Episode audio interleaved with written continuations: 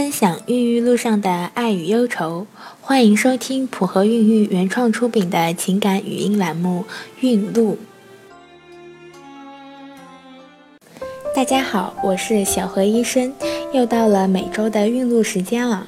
今天呢，给大家说一个大龄女青年的避孕故事。随着社会节奏的加快，我们身边的朋友结婚年龄是越来越晚了，好多都是快到三十岁才结的婚。而梦瑶就是这波晚婚大军中的一员。梦瑶八六年生，刚好三十岁，去年十月份完婚，然后就开始备孕造人大计。为了能够怀上亲爱的宝宝，可谓无所不用其极。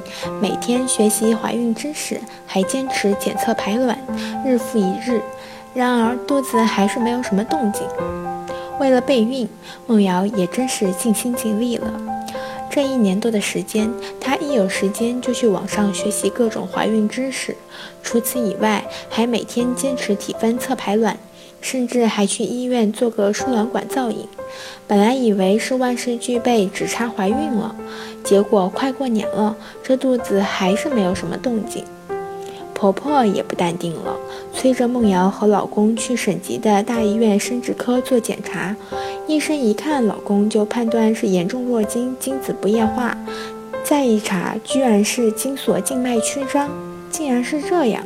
吃惊过后，夫妻俩赶紧问医生：“那该怎么办呢？”医生的建议是这样的：先吃药，实在不行再手术。吃了药，梦瑶和老公又试了试，还是没有怀孕。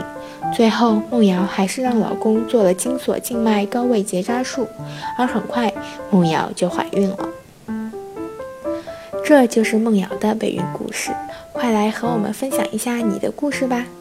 普和孕育，祝您一路好运。